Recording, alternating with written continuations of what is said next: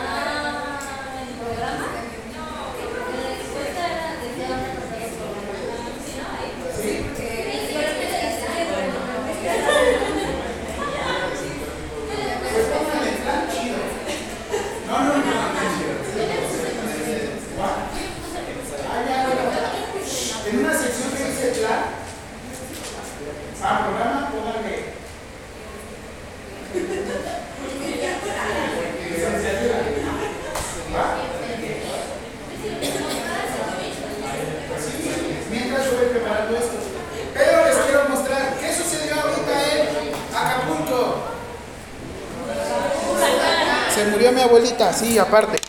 Y hubo un huracán. Sí, sí, sí. sí. Sí, sí se murió. Sí. Y fue por a raíz de eso. Les quiero mostrar de hecho algo que tiene que ver con el plan de N3, plan de desastres naturales. Porque de hecho eso lo vemos aquí en la Ley General de Salud.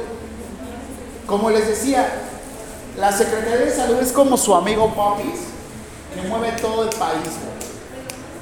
Tiene muchos contactos, tiene mucho dinero, tiene mucho presupuesto y trabaja con un montón de secretarías, como venía en el examen. Trabaja con la Secretaría de Educación Pública, Secretaría de Hacienda y Crédito Público, trabaja también con la Secretaría de Medio Ambiente y también trabaja con la Secretaría de Defensa.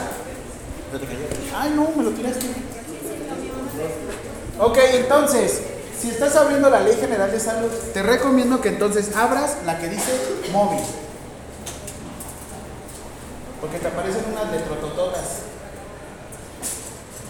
Te aparecerían unas letrotototas.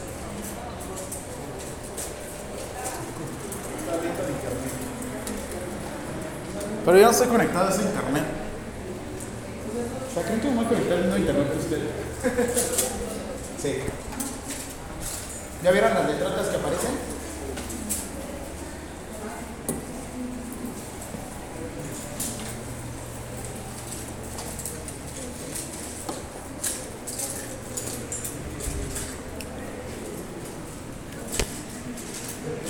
Dichosos sus ojos.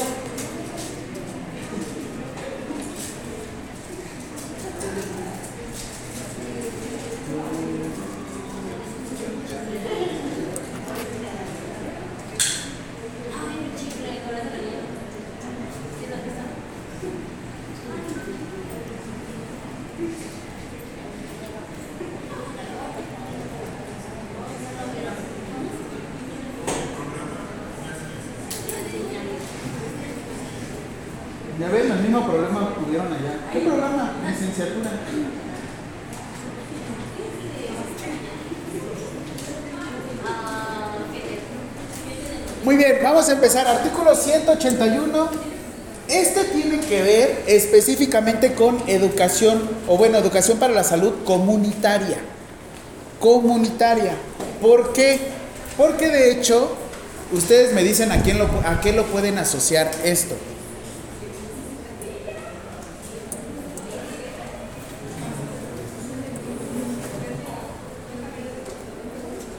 Artículo 181, 181 de nuestra, de nuestra Ley General de Salud. En caso de epidemia de carácter grave, peligro de invasión de enfermedades transmisibles, situaciones de emergencia o catástrofe que afecten el país, la Secretaría que debe de tomar la batuta y debe de hacer todas las medidas de seguridad debe de ser la Secretaría de Salud. Primera pregunta de este parcial. En caso de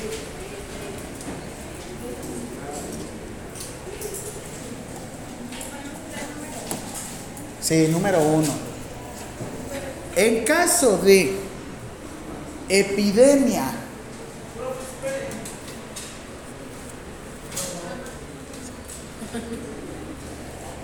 ¿Ya? Yo no me espero.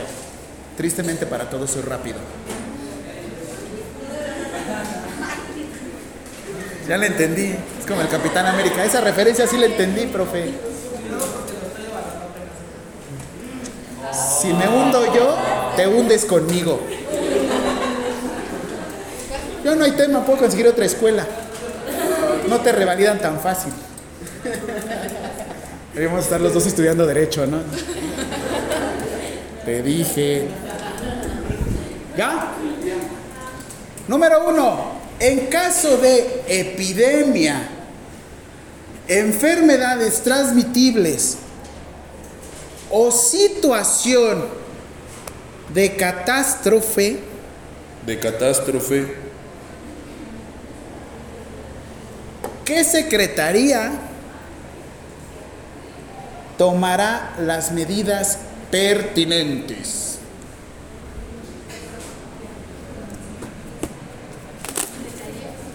¿Qué secretaría tomará las medidas pertinentes? ¿Qué secretaría? La Secretaría de Salud, papi.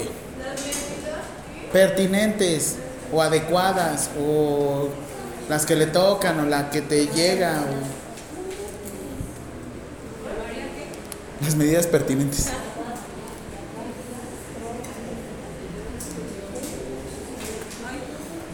La Secretaría de Salud, ¿ustedes saben qué? Es que me confundí, ya no la puse bien. En caso de epidemia, enfermedades transmitibles o situaciones de catástrofe, ¿qué Secretaría tomará las medidas pertinentes?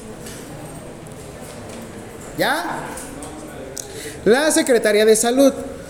Antes de que lo haga, pregunta, rapidísimo, ¿se acuerdan que en México tenemos tres poderes principales? Tenemos el poder eje, legislativo y perfecto. Poder ejecutivo, el que ejecuta. No. ¿Quién es la máxima autoridad aquí en el ejecutivo? El presidente y las secretarías. Secretaría de Economía, Secretaría de Salud, Secretaría de lo que ustedes quieran. Siguiente, legislativo, ¿cuáles son? Cámaras de diputables y de senators, o sea, de senadores. No, todavía no, ahorita le voy a hacer pregunta. Y por último, judicial, ¿quiénes son? Suprema Corte de Justicia, Federal. que ahorita no sé si supieron lo de Saldívar, ¿no? Un Supremo Corte, o bueno, una persona que está a cargo de la Suprema Corte de Justicia, no se maneja por contrato, se maneja por periodos. Él llevaba 14 años, Saldívar. Ahorita pidió su cese para unirse con Claudia Sheinbaum. Y ahorita están pasando un montón de cosas a nivel judicial, pero bueno. Hay demasiados jueces, hay unos jueces que se dedican, ellos son los que realmente son los que toman las decisiones al momento de, este, de, de procesar a una persona. Pero bueno, regresando. Aquí si se dan cuenta, te dice, tu Secretaría de Salud, cuando exista, por ejemplo, COVID, o exista, por ejemplo, catástrofe natural, por ejemplo, ahorita en Acapulco, que se los prometo, no había ni Oxos, no había ni Walmart, no había ninguna tienda de autoservicio, porque no fue el huracán. Todo estaba saqueado. Y la basura por todos lados. Ahí no había ni siquiera servicios de salud. Lo que estaban dando prioridad era la limpieza sobre todo porque de manera aguda podría llegar a generar algún tema relacionado con este sobre todo bueno allá en calor lo que sufren mucho son chikungunya dengue y el otro nuevo cómo se llama zika ¿cuál? No zika son los condones ah. Tú como Secretaría de Salud debes de tomar las medidas pertinentes y después va a entrar el presidente de la República. Pero como les decía, la Secretaría de Salud es parte del poder ejecutivo. No se gobierna sola. Sin embargo, tiene la suficiente experiencia para tomar las decisiones en este tipo de condiciones. Ahora sí que, ¿qué sucedió en COVID en cuanto nos dictaminaron que fue una emergencia sanitaria? ¿Qué sucedió? Uno, hicieron la famosa cuarentena, ¿no? Que cuando nos dicen cuarentena, ¿cuántos días son? Teóricamente, ¿no? Pero cuarentena ya lo damos a entender como que ya nos están desplazando. Hay un artículo, como les decía, sí tenemos el manejo y por eso tuvimos en su momento a nuestro subsecretario de Prevención y Promoción para la Salud. ¿Quién era? Rockstar Gatel, ¿no? Que ahorita va para, para la Secretaría va para la Ciudad de México. Tienen, deben de conocer todo lo que tiene que ver con política. Política no me refiero a la grilla, me refiero a todo esto, toma de decisiones. Ahorita en septiembre, octubre, se genera algo que se llama plan de egresos. Ahorita es cuando dicen en qué se va a gastar el dinero para el próximo año. Fue lo que les dije la clase ante, ante, antepasada, antes de irnos a los exámenes. Ahí fue cuando desaparecieron los fideicomisos. Cuando ya dejaron todos los contratos por año. Y lo más seguro es que también les vaya a pasar a ustedes. Pero bueno, ahora, siguiente pregunta. Poder de la unión. Es que aquí hay. Me va a salir el chicle volando. Poder de la unión al que pertenece la Secretaría de Salud. Mi compañera Ortiz Carrillo, que va a salir en el trabajo. Corra, que corra, que corra. Oh. Si ni a mí contesto. Ah, no, no es cierto. Ay, no. Si ni tengo, por eso no contesto. Son muchas, no una. Ah, no es cierto. Respuesta, poder ejecutivo. Gracias por llegar, Brian, y avisarme. Es que estaba concentrado en su clase, ¿no?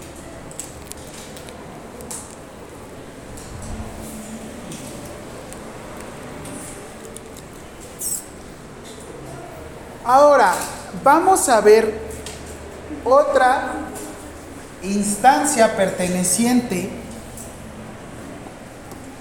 a la Secretaría de Salud. No sé si se llegasen a acordar de esto. el Consejo de Salubridad General. En donde, aguas, aguas, ¿quién se está ahogando? Voy a decir viendo el pajarito, pero no se dice así. Se dice tose, tose. Que si no se ahogan más. No, sí. No, porque pues viendo el pajarito, pues ¿cuál ves? Consejo de Salubridad General. ¿En dónde lo habían escuchado? ¿En dónde lo habían escuchado el Consejo de Salubridad General? Tenía que ver con SSA1, SSA2 y SSA3 en las normas oficiales mexicanas.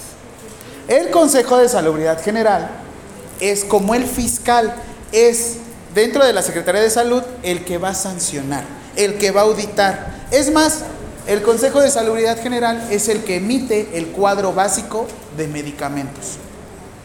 Este Consejo de Salubridad General, junto con la Secretaría de Recursos Naturales, también conocido como SEDEMA, también van a entrar en los planes de catástrofes naturales. Anteriormente les decíamos plan, planes de N3. Ahorita ya se les conoce como plan GN de Guardia Nacional.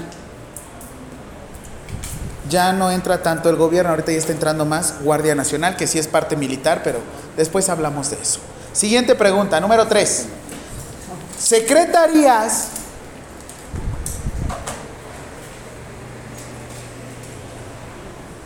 secretarías que participarían en un desastre natural.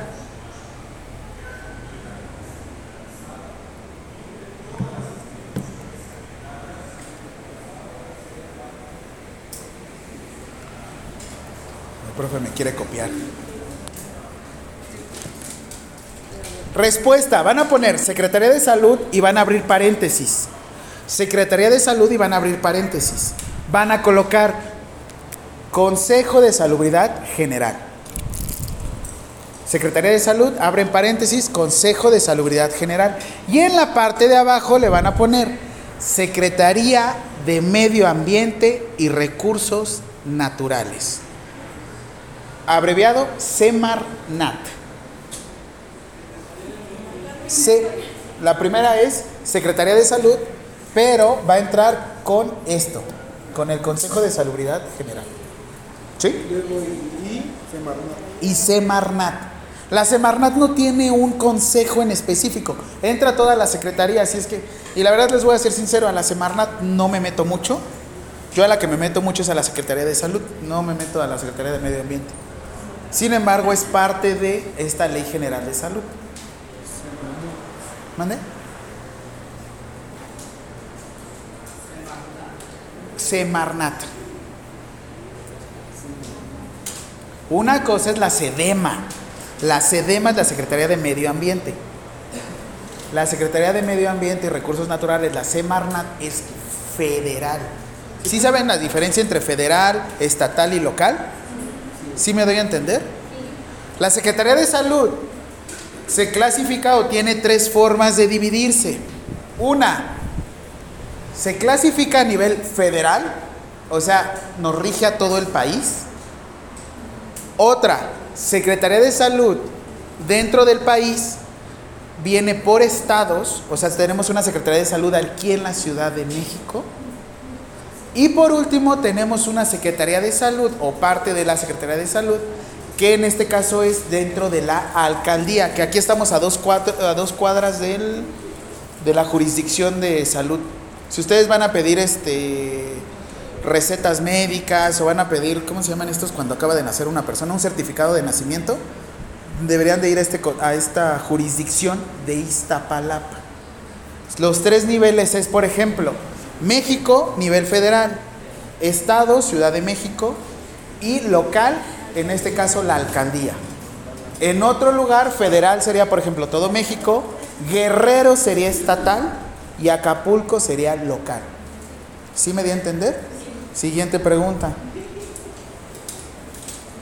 La Secretaría de Salud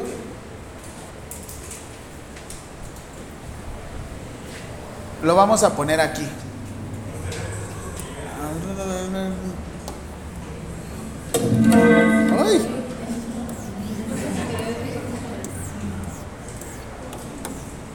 No se ve, ¿verdad? La secretaria de salud, ¿a qué nivel político? A ver con mi dedote. No, tampoco. Ay, güey, ya lo borré. Ah, gracias, ya me di cuenta. Ah, la voy a hacer gruesa. Así. Político. Político. Y ya va a sentar en la primera ahí.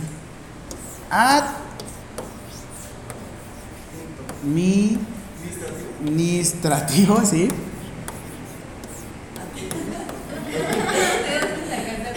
¿También se ve allá? Ok. ¿A qué nivel político administrativo pertenece? Respuesta. La Secretaría de Salud, ¿a qué nivel político administrativo pertenece? Respuesta. Federal. Van a, van a abrir paréntesis y le van a poner federal todo el país. Y no, no tu amigo el federal. Está bien federal, profe. Chiste de tío. Ay, bueno. Estatal. Le van a poner específicamente un estado. Y por último, local. En este caso le pueden poner una alcaldía o un municipio. ¿Sí? Esto hay que saberlo bien. ¿Por qué? Porque de todos modos hay compañía. ¿Y cómo regresa?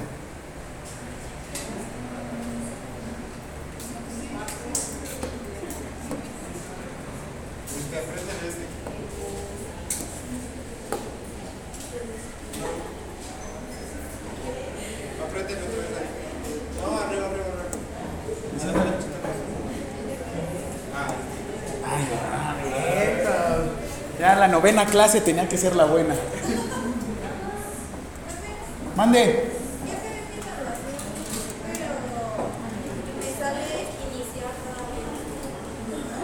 ¿Pero ya me enviaste captura? No, apenas No me la captura.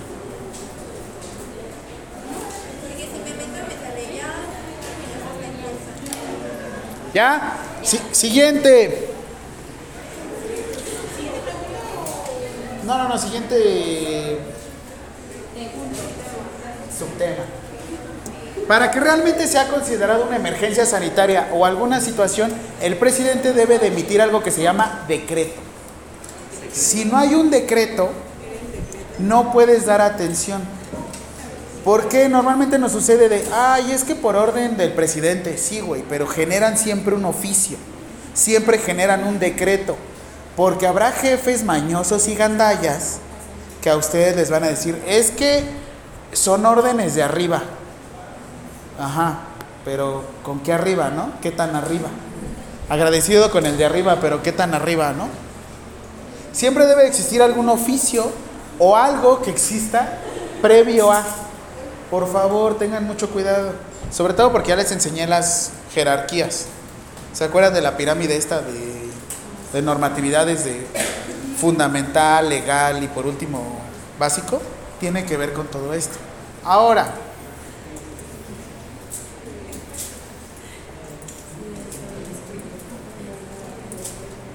aquí es donde vamos a entrar nosotros.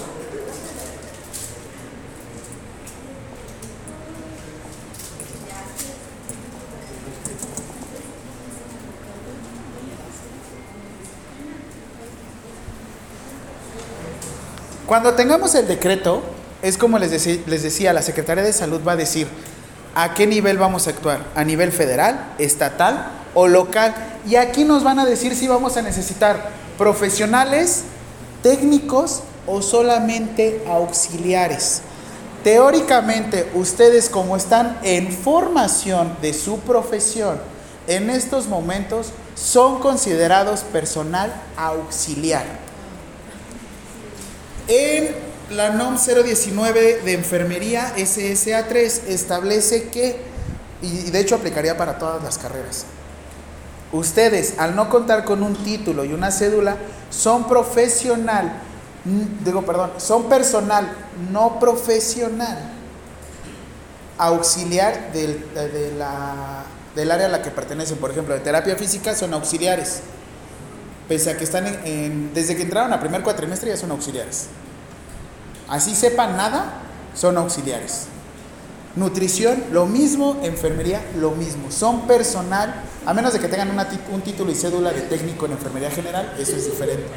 Pero en este momento, ustedes, si los llegasen a contratar en sus carreras, son nivel auxiliar. No les pueden dar ningún tipo de responsabilidades, que siempre lo hacen, pero bueno, ustedes se podrían escudar con esto. Y aquí es donde vienen nuevamente, dependiendo de las disciplinas de la salud a la que pertenezcan. Y viene la Ley General de Salud. ¿Qué sucedía en COVID? A ellos les valía. Contrataban chile, mole y pozole. Yo tenía alumnos de cuartos, cuarto cuatrimestre de la carrera de enfermería y ya los tenían hospitalización. Tenía gente de terapia física en COVID. Y tenía de nutrición también. Yo nada, Los estudiantes los mandaban para que apoyaran. porque era una situación de emergencia. Es más, la persona que a mí me capacitó para COVID era un pasante de enfermería. Y yo estaba de chino, manches. O sea, ¿cuántos días trabajé en COVID? Dos. Bueno, pero pues literal era recibir, de los 10 que recibía, así como perritos, de los 10 que recibía, solo entregabas 3 o 2. O sea, todo el mundo empezaba. Y sí tuve dos que tres compañeros que pelas. Pero esto viene específicamente en la Ley General de Salud. Pero es que van en contra de mis derechos. No. Hay de dos. Tú estás participando porque eres parte de qué? ¿Qué derecho humano vas a proteger? Derecho a la protección de la salud. Se supondría que por lo menos el manejo de una herida podrías hacerlo. Hay cuidados de baja complejidad, mediana complejidad y alta complejidad. Se supone que por ser parte del área de ciencias de la salud, ustedes saben monitorizar signos vitales. Ustedes saben monitorizar signos vitales. A una pechuga, a un chícharo. No, pero de hecho, les voy a ser sinceros. Yo hace 10 años que estaba en nutrición, a nosotros no nos enseñaron a monitorizar signos vitales. Y eso que estaba en la Ley General de Salud. Por eso es que están haciendo esto. Impacta tanto la Secretaría de Salud sobre la Secretaría de Educación Pública que por eso están ustedes mezclados.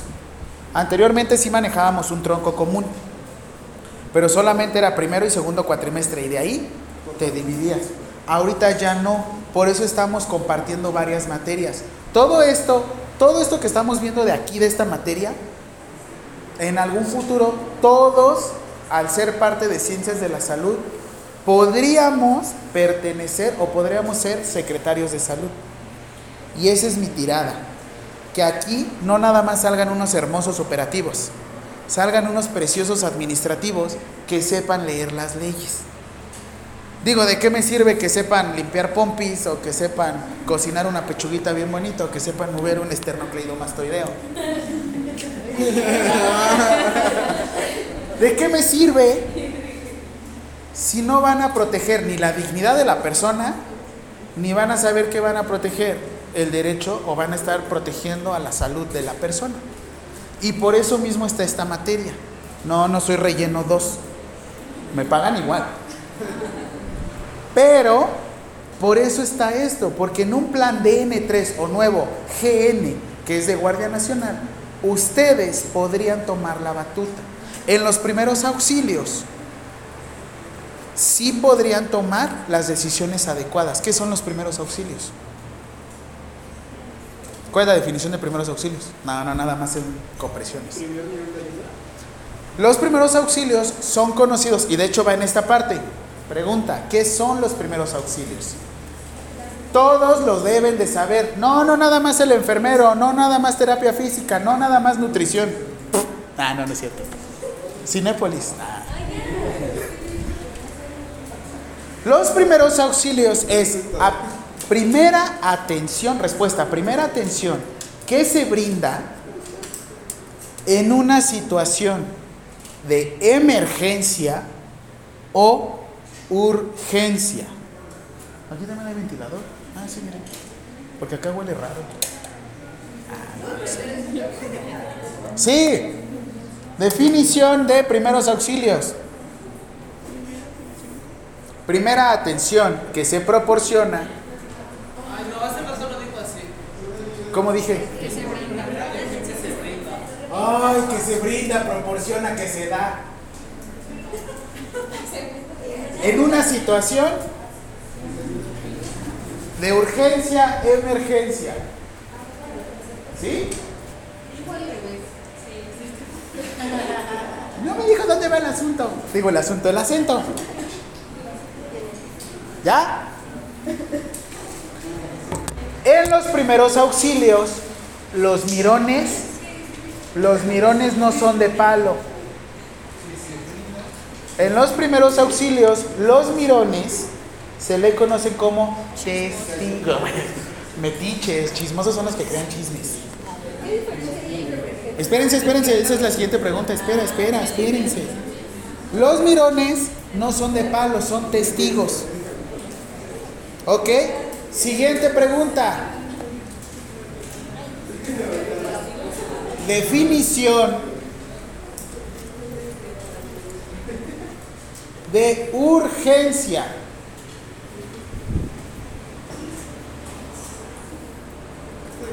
Definición de urgencia. Ah, definición de mensaje. La que tengo, profe, por ir al baño. Levante la mano quien crea que es más importante una urgencia. Bajen la mano. Levanten la mano quien crean que es más importante una emergencia. ¿Y los otros? Ches decidiosos. O una, otra, otra vez, otra vez. Levanten la mano quien crea que es más importante una urgencia en lugar de una emergencia. ¿Quién cree que es más importante una urgencia? Porque me urge. Porque en el seguro hay urgencia. Siguiente, bajen. ¿Quién cree que es más importante una emergencia? Ay, sí. Fuera ola para estar levantando al mismo tiempo todo. Ah, muy bien, porque es Daddy Yankee, ¿no? Ok, definición de urgencia. Con base en las definiciones tú me vas a decir cuál es más importante, ¿vale? Definición de urgencia es aquella situación que puede, que puede, así vas a ponerle, puede comprometer la función o la vida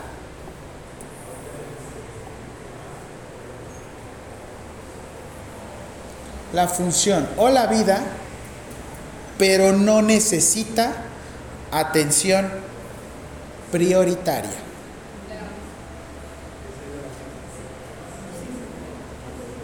Espérense. Siguiente pregunta, definición de emergencia baby. Atención prioritaria.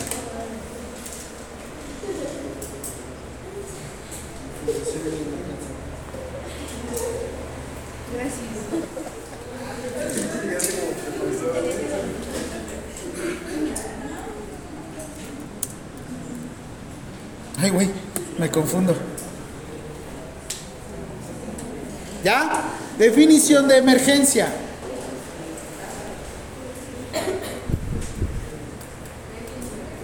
Aquella situación que compromete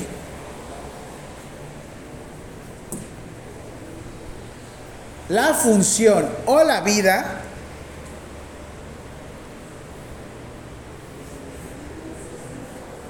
y necesita atención.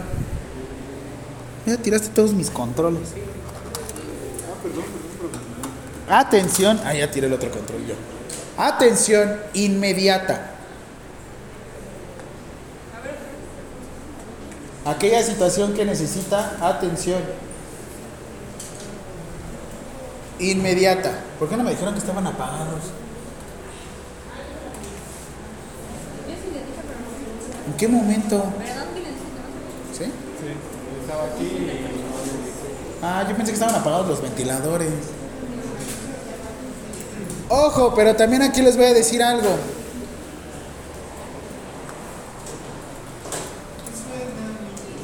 Muy bien. ¿Qué pasó? para una persona que, por ejemplo, digamos, tiene cáncer terminal y, o, o tiene cáncer, pero no sabe si podría ser- curarse, y da- afirma con un papel que dice que si empieza a morirse no la reanimen, pero el doctor la- lo reanima. la- Ya vimos ley de voluntad anticipada, ¿no? Oigan, ¿vimos ley de voluntad anticipada? Sí. Yo creo que lo orienta. Había dos formas de poder decretar la ley de voluntad anticipada. Dos formatos. Uno hospitalario que no tiene costo y el otro que era a través de un notario público. ¿Que cuánto les dije el precio? 19 mil pesos, ¿no? Actualización. Tengo un amigo que tiene promoción de 14 mil pesos. De la ley de voluntad anticipada, por si alguien quiere decir que...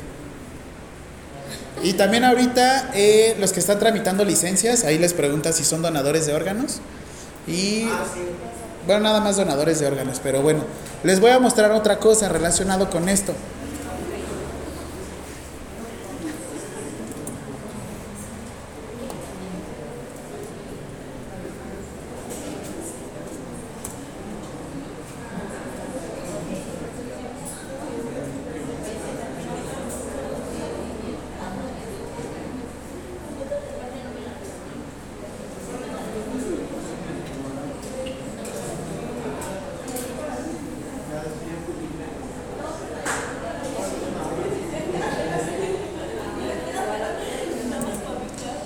¿Qué sucede mucho en desastres naturales?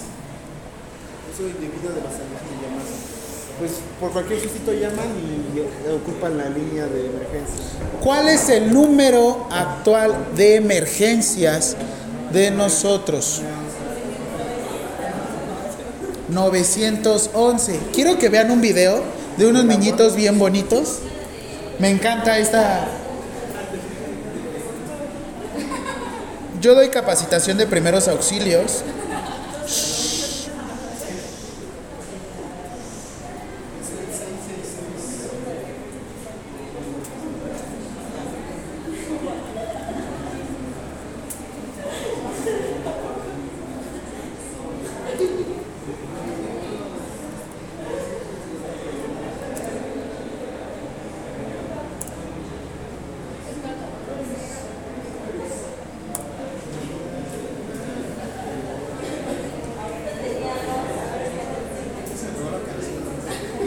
¿Cuál?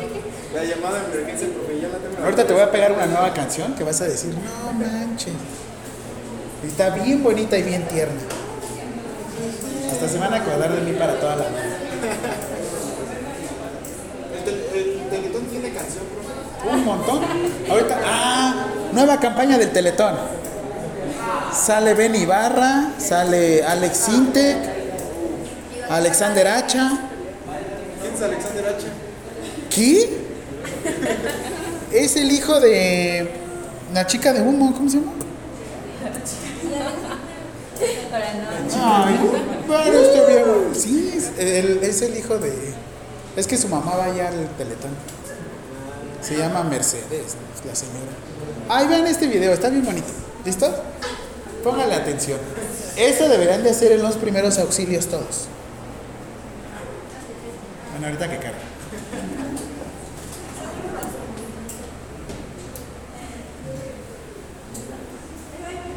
Ay, mírenlos.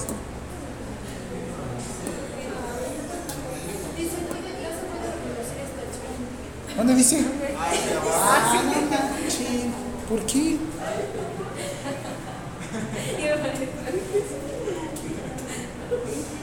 Ah, a lo mejor porque lo tiene como. Como diapositiva. ¿Pero cómo? Esperen, esperen. Si no, poderoso YouTube, papi.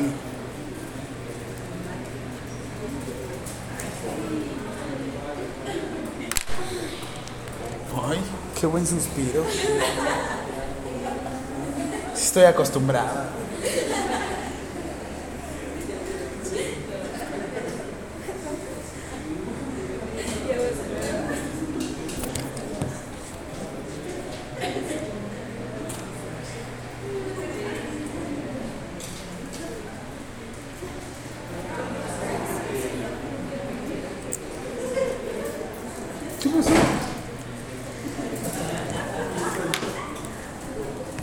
Ahora. No son, no son míos, no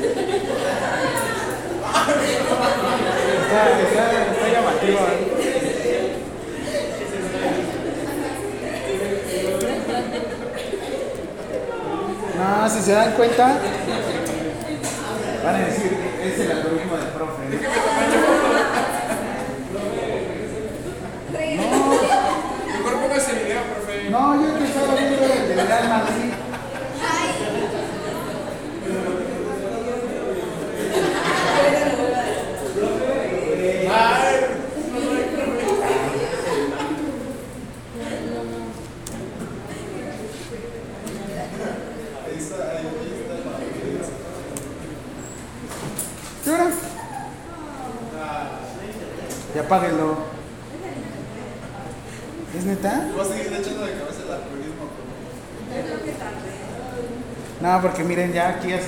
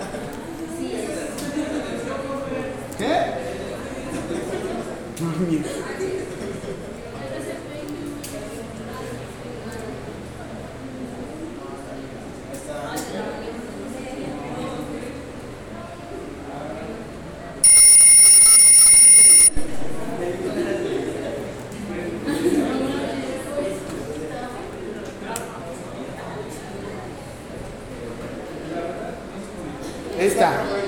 Ay, es que escuchen esta, esta chulada, neta.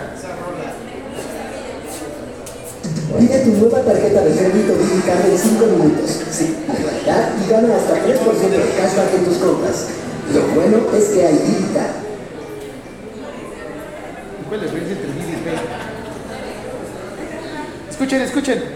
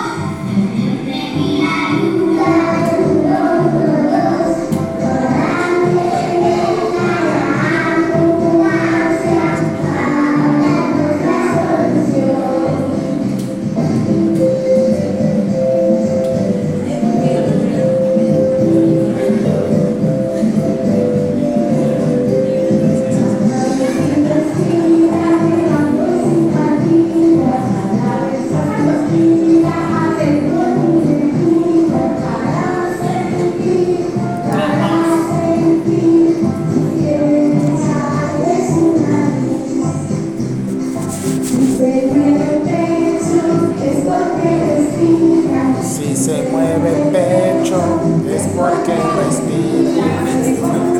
Ya me la sé.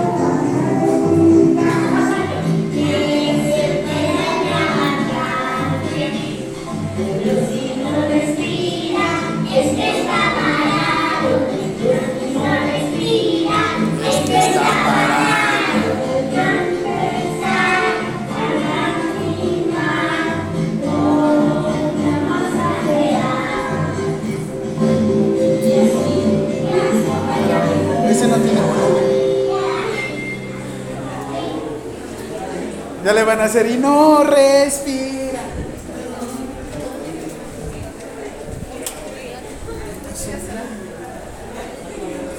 Estos niños saben la importancia de los primeros auxilios. Y como les decía, los primeros auxilios en una situación de urgencia o emergencia es la primera atención. Y la primera atención, si se dieron cuenta, no fueron compresiones. ¿Qué fue lo principal que hacemos en los primeros auxilios? Pedir ayuda.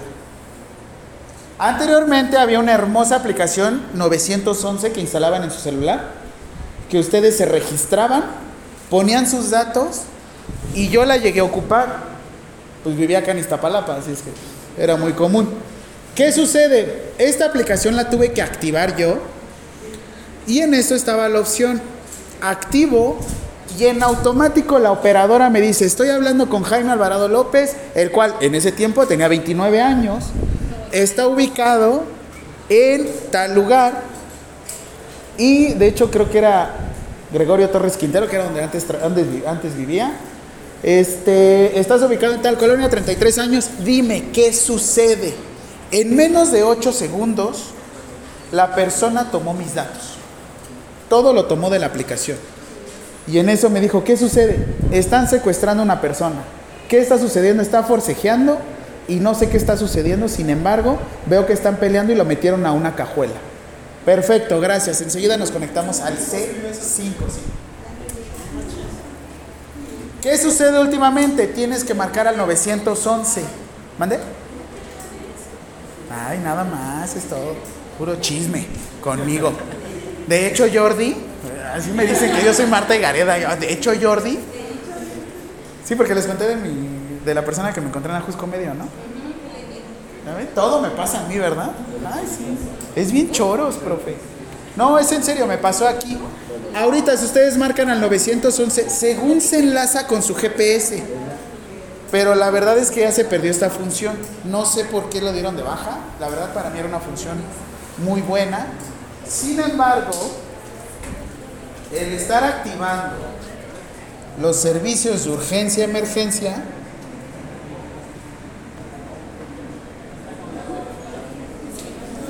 constituye un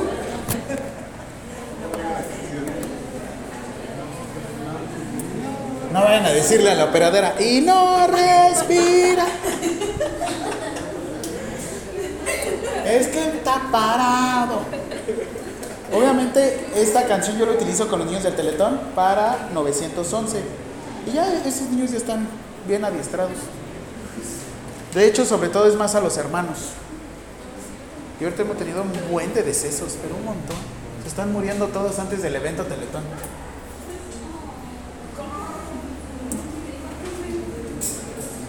¿No han escuchado ese chiste de la cotorriza de saquen a Timmy? sí sucede. Historia real. ¿También el del chavo de la, del Burger King? ¿Lo has escuchado? No, el del borrego Nava, el de saltando, saltando.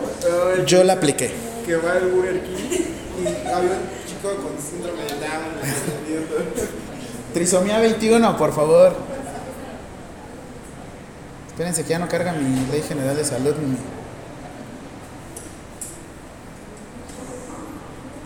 Ahí está.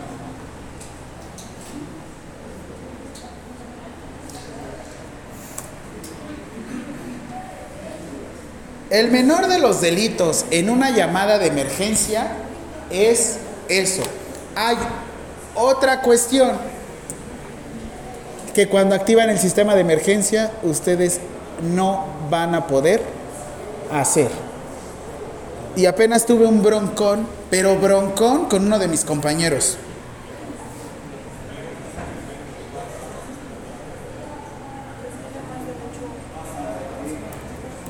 ¿De qué?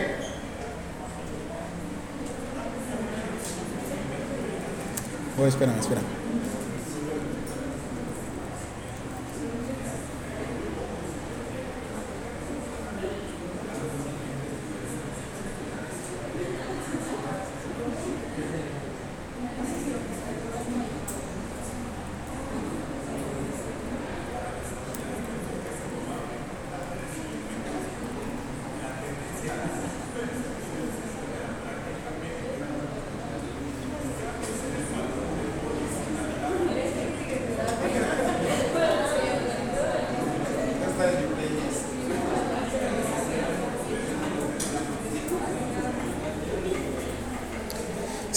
Pregunta.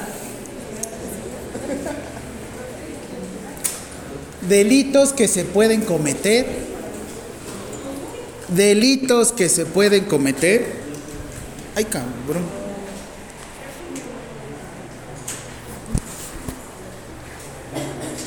Delitos que se pueden cometer en una situación de emergencia o urgencia.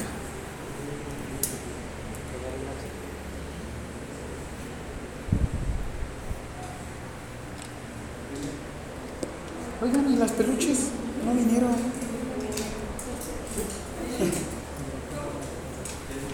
Delitos que se pueden cometer en una situación de emergencia o urgencia. El primero, que fue el que vimos, llamadas falsas. Falsas, llamadas falsas. ¿En una llamada falsa? Te puedes hacer acreedor a una multa. Eso fue lo que ahorita estábamos viendo. Pero ese no me interesa mucho, porque sí quiero que sepan que el estar activando el sistema de emergencia, esos payasitos que están con el 911, el 911 y estar probando sus celulares, sí es un delito. Ese no me interesa mucho. Los niños de secundaria que llamaban de broma. ¿Te acuerdas que antes otras personas presionaban en la cabina de, las, de Telmex el 911 o el 060 para ver si funcionaba y te decían, 060, ¿cuál es su emergencia?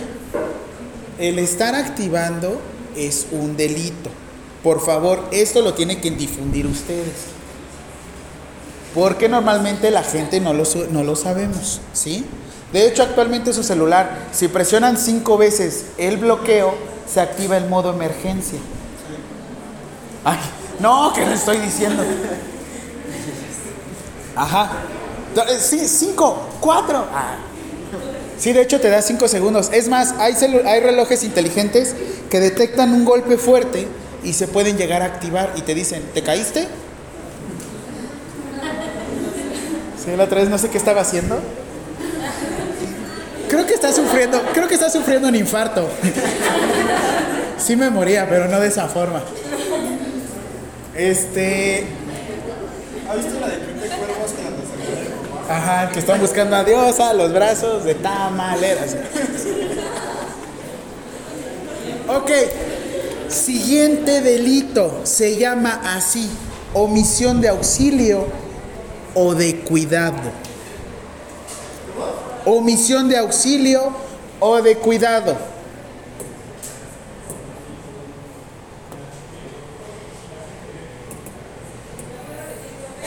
Sí, omisión de auxilio o de cuidado.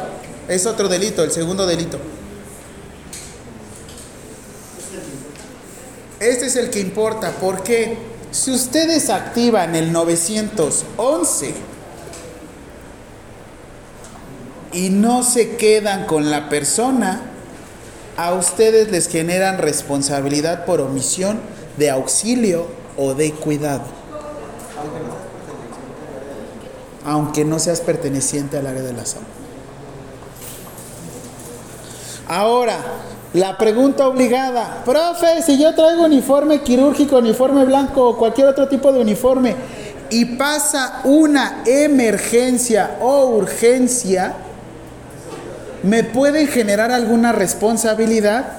Sí, solo si tocas o te acercas. En cuanto tú movilices el cuerpo, ayudes o hagas algún movimiento, ya te pueden generar responsabilidad.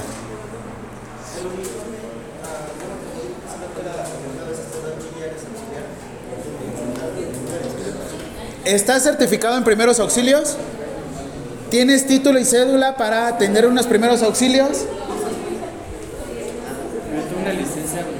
La licencia son, eh, tiene que ser a huevo, a huevo, a huevo, la cédula profesional.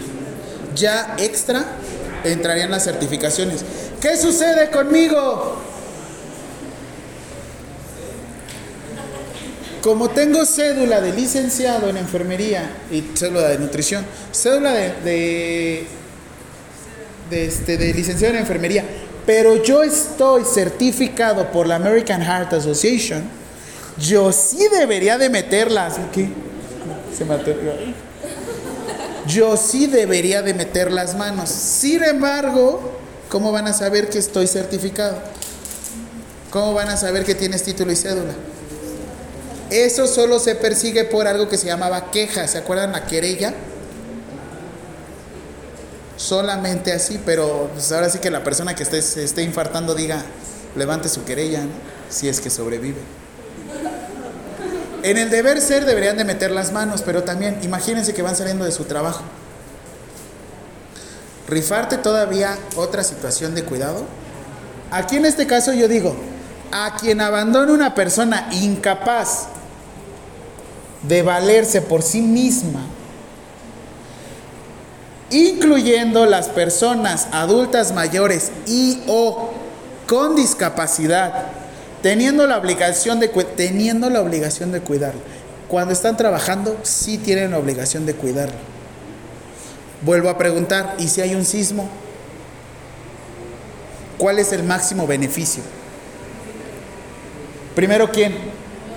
Después, y al último, ¿cómo se protegerían si les dicen, licenciado, ¿por qué lo abandonó si estaba en un sismo? Hay una regla. Uto el último. No, no es cierto. Hay una regla. Primero yo, después yo y al último yo.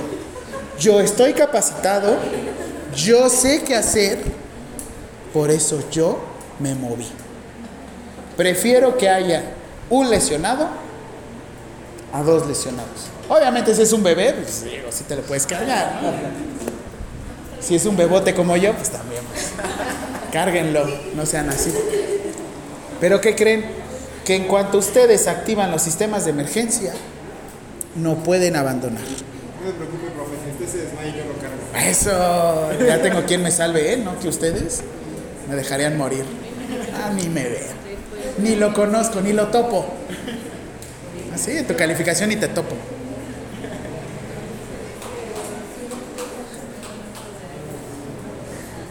Pero, en caso, en una persona que está sin movilización, ¿cuál es el mayor dato de abandono? Una persona que está sin movilizarse, ¿cuál es el mayor dato de abandono?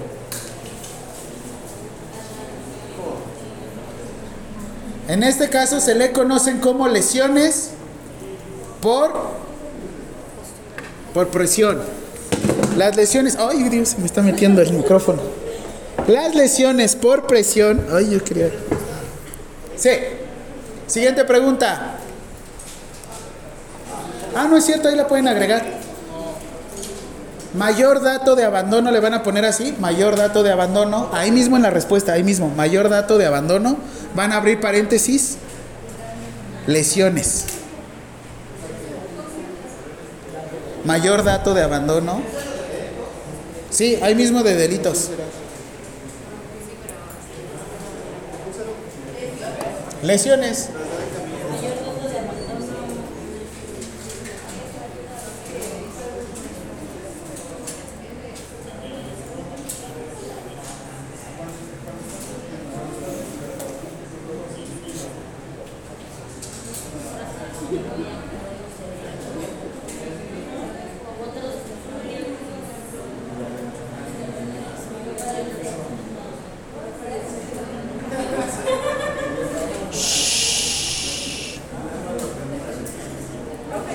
Eu!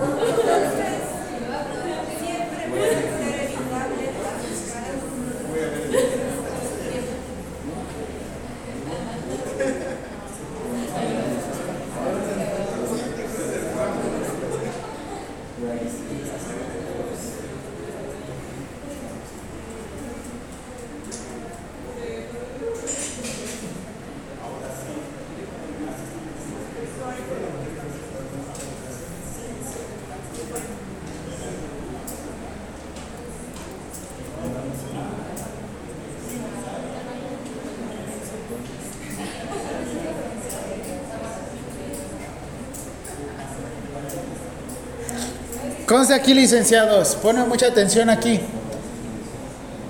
Lesiones. ¿Cuánto tarda una lesión por presión grado 2 o sea, cuando ya hay pérdida de la continuidad de la piel, ¿cuánto tarda una lesión por presión grado 2 en recuperarse? Aproximadamente. Unos me dicen que dos meses. Sin buena alimentación, olvidándola, te puede llegar a, a tardar como unos dos mesecitos, ¿no? Unas 8 a 10 semanas, ¿no? Que son alrededor de tres meses, dos meses. Licenciado, léeme esto. Por favor, Ulises. De 6 a 2 años de prisión cuando tardan en sanar más de 15 días y menos de 60. Cuando una lesión tarde más de 15 días y menos de 60 días, si detectan que fue su abandono, se me pueden ir de 6 meses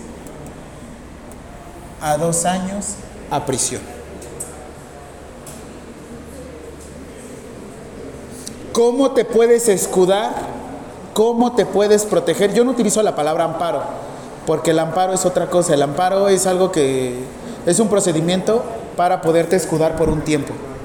Pero para protegerte, sin llegar al amparo, necesitarías demostrar con tus notas de evolución.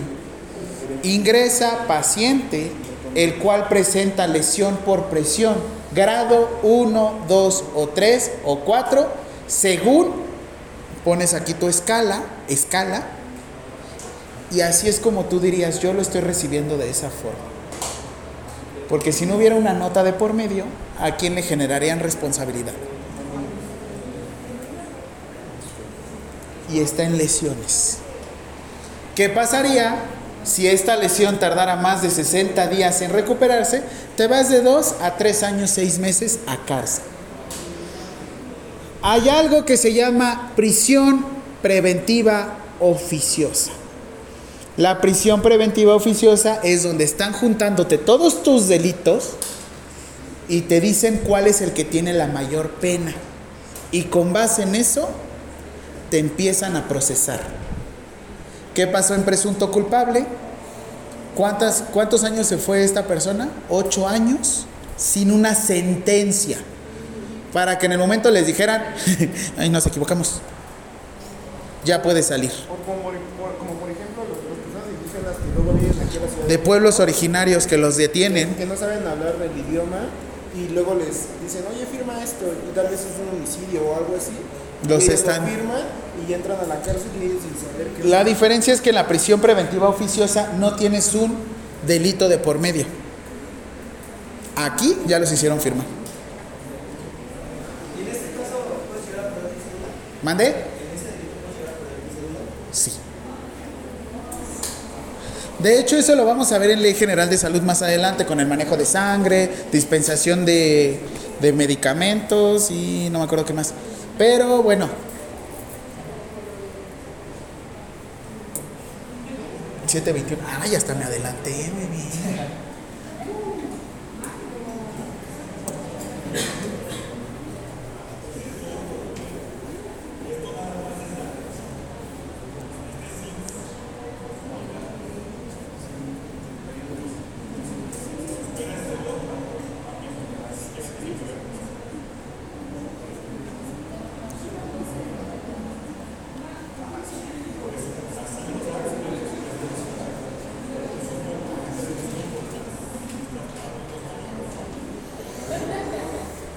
Te quiero mostrar dos videos.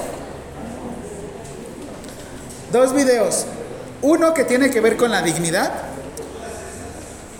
Es un video, a mí la verdad todavía me sigue impactando mucho. Es de una niña, eh, lo sacaron en el 2019 me parece. Y tuvo que ver mucho con la imagen de la persona y cómo lo tratabas. O sea, la verdad es que para mí se me hace un video medio pesadito. Yo tengo sobrinos, no tengo hijos. Los que son papás, les pido mucha discreción porque la verdad es que es un poquito impactante. Hay sangre, vis, no, no es cierto, no, no. Pero este está un poquito pesado, sobre todo por la cuestión de abandono, ¿vale? Es nada más un video. Ninguna persona fue dañada en la realización de este video, creo.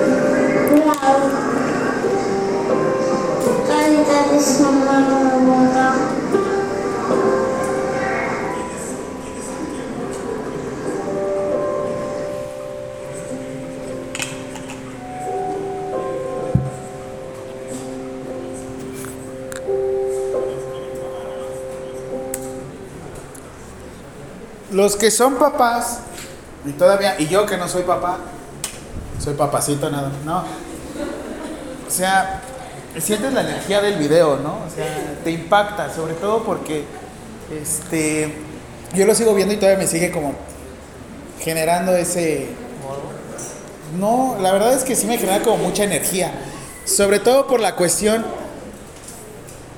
a través de la imagen tú das la atención. A través de la imagen tú das la atención. Y a veces esto nos sobrepasa mucho en ciencias de la salud. Y como les digo, trayendo esto a desastres naturales, lo que para mí era muy común como de bañarte diario, comer, ir tan fácil y tener tu dinerito e ir a gastar. Ahorita que veo como está sucediendo en Guerrero, como está sucediendo en Jerusalén, como está sucediendo en muchos lugares de desastres naturales, bueno, de desastres en general, es con base en cómo los ves, es cómo tú actúas. Les digo, esta clase podrá ser relleno 2, relleno 3. Sin embargo, lo que me, me gusta mucho como dar en esta cuestión es el manejo de delitos, desastres naturales, todo esto, porque esto es como les digo, yo no, no, yo no quiero ver unos hermosos operativos.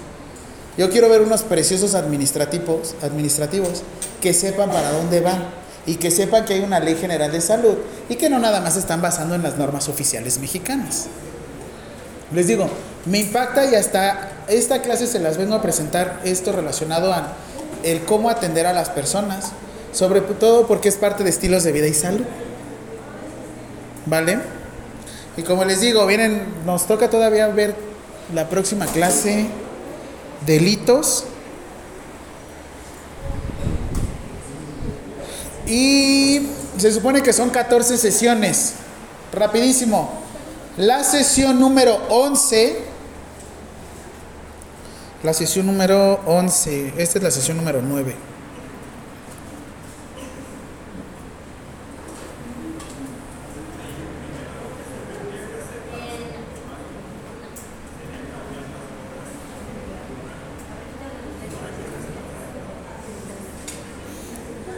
Ok, anotado. Miércoles 22 de noviembre. Dos semanas. Ese día firmo todo. Es la última firma. ¿Cuántas firmas llevamos? No, porque son nueve sesiones menos dos. ¿Siete firmas? Ah. La de hoy, siete. Ocho, nueve.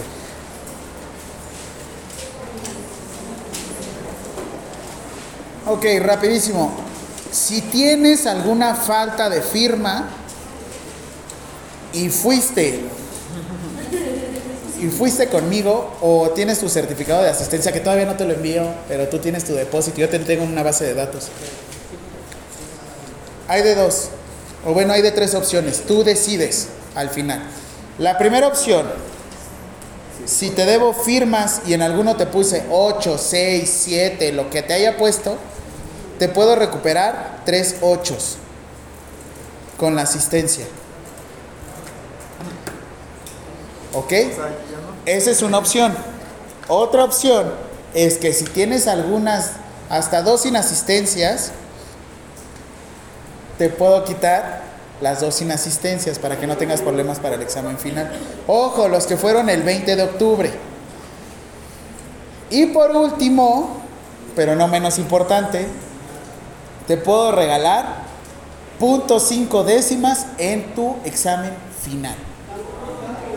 Tú decides, son tres opciones. Los que fueron el 20 de octubre. Ah, vienen de materias a distancia, ¿verdad? Ah, ¿conmigo?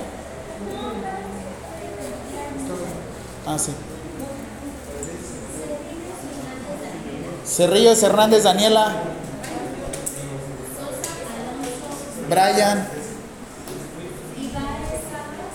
Baez Sabas. ¿Qué? Baez Sabas. ¿No? ¿Baez?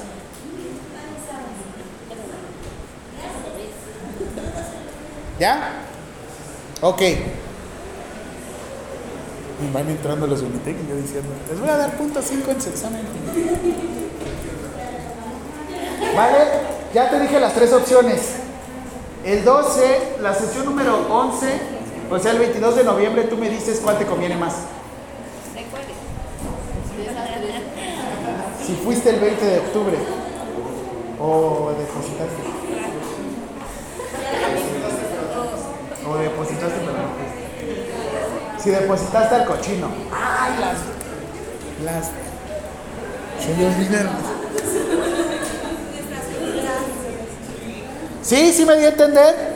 Ese día cuento todas las firmas. Después de ese día ya no cuento ninguna firma. Sí, ya, porque si no se nos van a apretar los tiempos. Y me gustaría más que la sesión número... shh, la sesión número 12, esta, este, viéramos repaso. Teóricamente el examen... No, teóricamente el 6 de diciembre es el examen. Yo pensé que iba a ser como hasta el 12. El 6 de diciembre.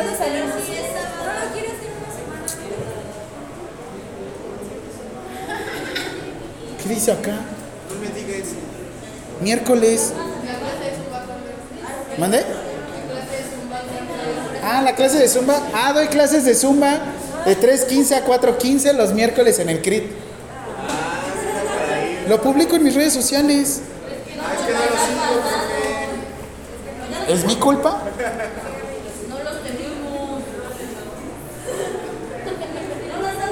¿Qué? ¿Las clases? ¿Las clases? Ya di clases. Ah, y teóricamente nuestra última clase sería el 13 de diciembre.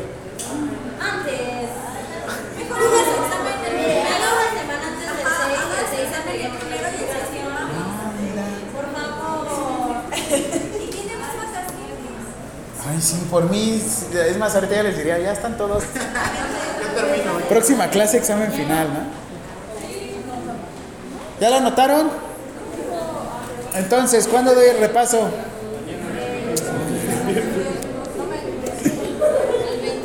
El 29. ¿Cuándo reviso las, las firmas? ¿Cuándo es su examen final? ¿Y cuándo nos vamos? El 13. Sí, su cuatrimestre termina acá el 15.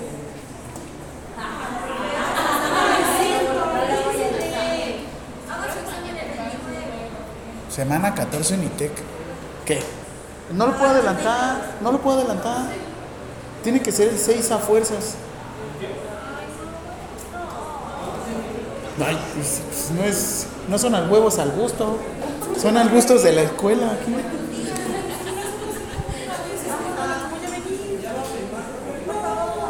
El 13 nada más van a venir a firmar su calificación y ya.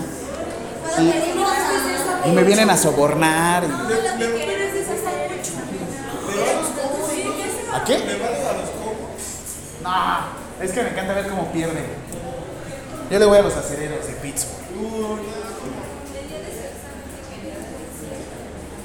Pittsburgh. Ay, güey. ¿A dónde? No manches. Pues aquí te vamos a cantar las mañanitas aquí. ¡Qué oso! Estas son. ¿Vale? Rápido les firmo, porque se me hace tarde. Y ya me están esperando la reservación. ¿Para qué? La evaluación docente ahorita se las envío.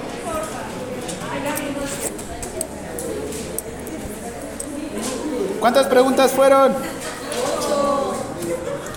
Llevamos siete, ¿no? No, o sea, sí.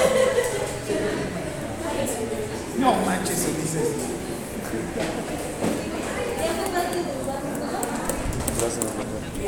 Voy para allá atrás porque siempre.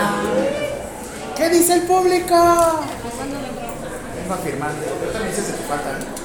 Sí, sí, me di cuenta.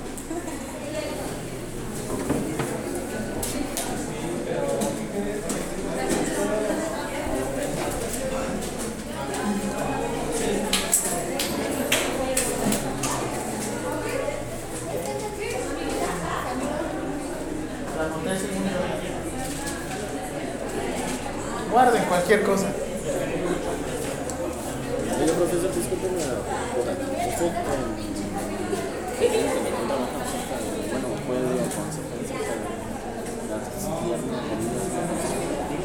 Ah, hay, un, hay un modo para entrar como externo, para que te den. Este, viene un mensaje que número. Ah, ok. Por si ahí hay ortopedista, rehabilitador, y sale muchísimo más barato que contratar un médico especialista. Bueno, para, para dar otra opinión más bien. Sí. Que la consulta. Sí. Porque le mando mensaje ya.